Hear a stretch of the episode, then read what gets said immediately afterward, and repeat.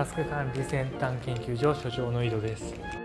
今日はグッドバイブスっていいなっていう話をしたいと思います。まずグッドバイブスって何かっていう話ですがこれは倉園さんっていう方が考え出された考え方でご機嫌になる方法です。そう言うとちょっと何言ってるかよくわかんないっすってなりますよね。倉園さんはグッドバイブスっていう名前でグッドバイブスについて解説した本を出されていて自分もそれを読んだんですけど同じような感じでちょっと何言ってるか分かんないですってなってたんですね。ファーストインプレッションは意味付けとか言ってるんでまあ心理学の NLP 関係の話かなっていうふうに思ってたんですよ。でまあ NLP ならもう知ってるしあんま学ぶことないかなって思ってたんですね。でも結局グッドバイブスって何かよく分かってなかったんでこの前倉園さんのオンラインセミナーというか相談会に参加しました。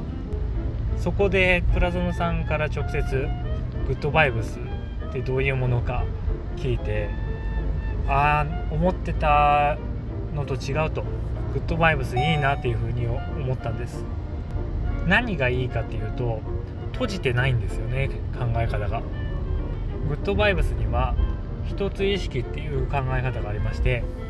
我々人間はバラバラ一人一人意識を持っているけれども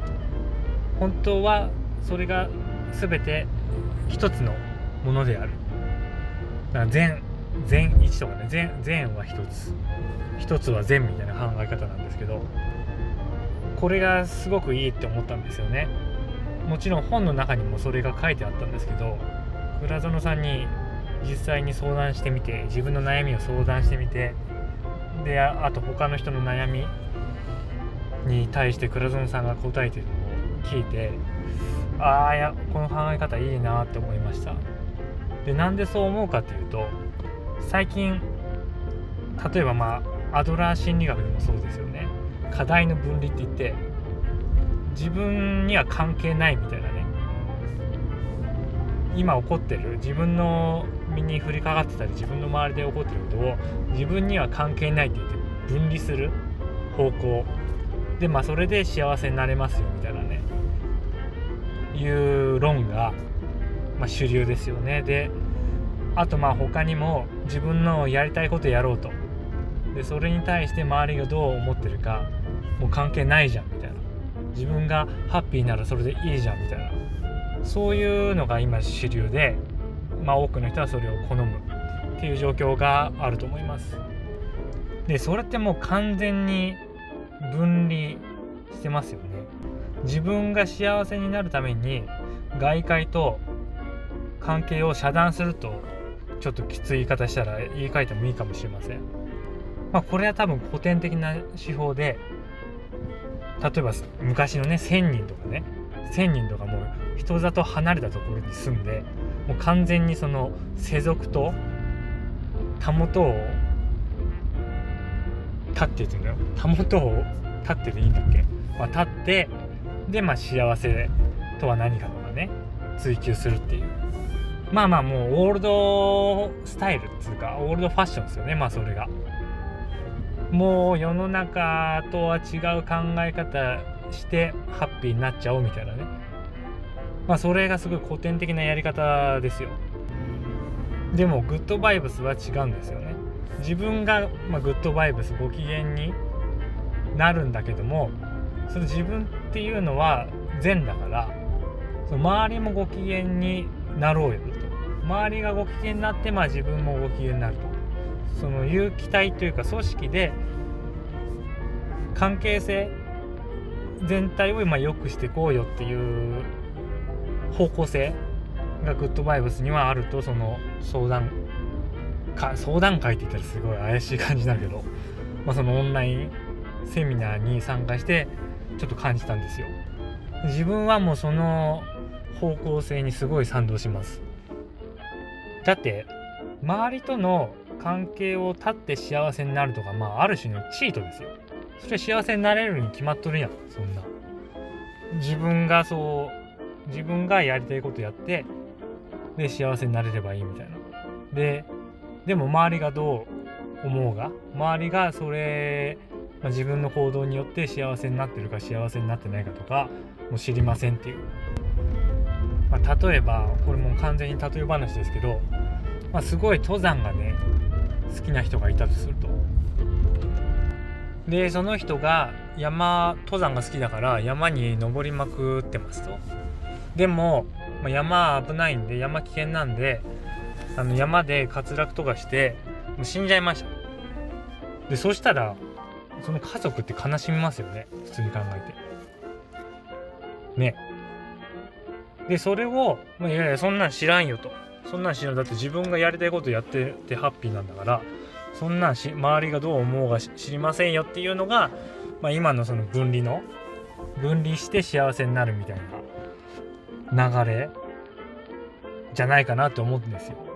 でもそれって、まあ、ベターかもしんないですよ。ね不幸せになってる状態よりベターかもしんないけど、まあ、ベストじゃないでしょ。だって我々人間は関係性の上で生きているわけですから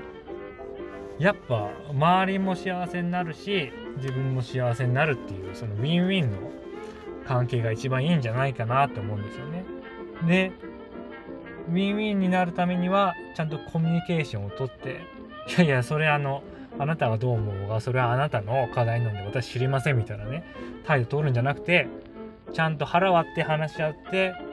で互いの中でベストの回答を得る、まあ、そういう活動が必要なんじゃないかなって思うんですよ。でまあまあてかこれこれ自体がグッドバイブスの考え方の一部なんですけどね。なんかピュアなコミュニケーションって言うてましたね。その意味付けで意味付けも別にラベリングとかの話じゃなくてで意味付けをまあ手放すわけですよ。ラベリングするとか悪いラベルをいいラベルに変えるとかじゃなくてもう完全にそのラベル自体を手放してゼロベースでで他者ねその相手との対話によって事実を見極めてその事実の上で事実に基づいた最適な解を互いに組み立てていくっていう非常に建設的な考え方ですよね。拒絶するんじゃなくてねいやそれも知りませんと。私がやりたいようにやりますとか。言って拒絶するんじゃなくて、まあ、自分がやりたいことと相手のやりたいこと。このすり合わせ、まあ、これ、まあ、一般的に言って普通の話ですよね。みんなできてないけど。いや自分これやりたいとか。いや相手がもしかしたらこう思ってるからこう言った方がいいんじゃないかね。そういうなんか推測してピュアなコミュニケーションが取れないで、まあ、結局そのベストのソリューションじゃない結論に落ち着くとかいうのが普通だと思うんですけど、まあ、そこをちゃんと腹割って話し合ってベストのコミュニケーションをしてピュアなコミュニケーションをしてベストの解決策まあ落としどころって言ったらね響きが悪いって思う人もいるかもしれないですけどでもまあそれですよ。互いの知恵を出し合ってベストなソリューションを落としどころを見つける。これがまあグッドバイブスなんじゃないかなっていうふうにその相談会を受けて思いました。でこれって自分が好きな哲学に似てますよね。昔の哲学っていうのかな。その最初の紀元前とかね。なそそんなね匂いをちょっと感じるんですよね。まあその自分が見た世界、まあ、倉園さんが見た世界からまあ世界ってこういうもんじゃないかと。いうように考えて作り出されたのがグッドバイブス。あのなんか宇宙から電波とか受信してるわけじゃないですからね。宇宙っていう話も出てきますけど。あれはまあそういう世界観っていう話ですかね。でそれは非常に建設的である。その分離拒絶してない。で自分が自分がしてない。自分が幸せになるとか。自分が傷つきやすいんで、まあ、自分を守るとかね。そういうんじゃないんですよね。何なんでしょうねあれも。その人を幸せにするためには自分が幸せになんないとっていう。あれね。いや正しいと思うんですよ。正しいと思うけどそっから自分が幸せになった後人幸せにみんなしてるんでしょうかね、まあ、自分への自戒も込めて。こそこで止まっちゃってんちゃうかなと思って。自分が幸せになったらもうその幸せを守るためにいやもう守り守り守りみたいな。もう守りに徹してる、まあ、それじゃいかんじゃないかなと思うわけですよ。全体のその利益というか全体の幸せを考えたら。結局守ってたらなんだろうな。まあ守ってたら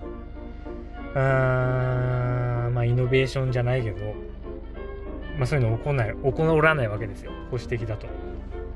いやいやもう自分のこの幸せ手放したくないからみたいな。感じになっちゃってみんなね。みんながみんな。まあそれはねベターではあるけれどもベストじゃない。でそこのベストの回答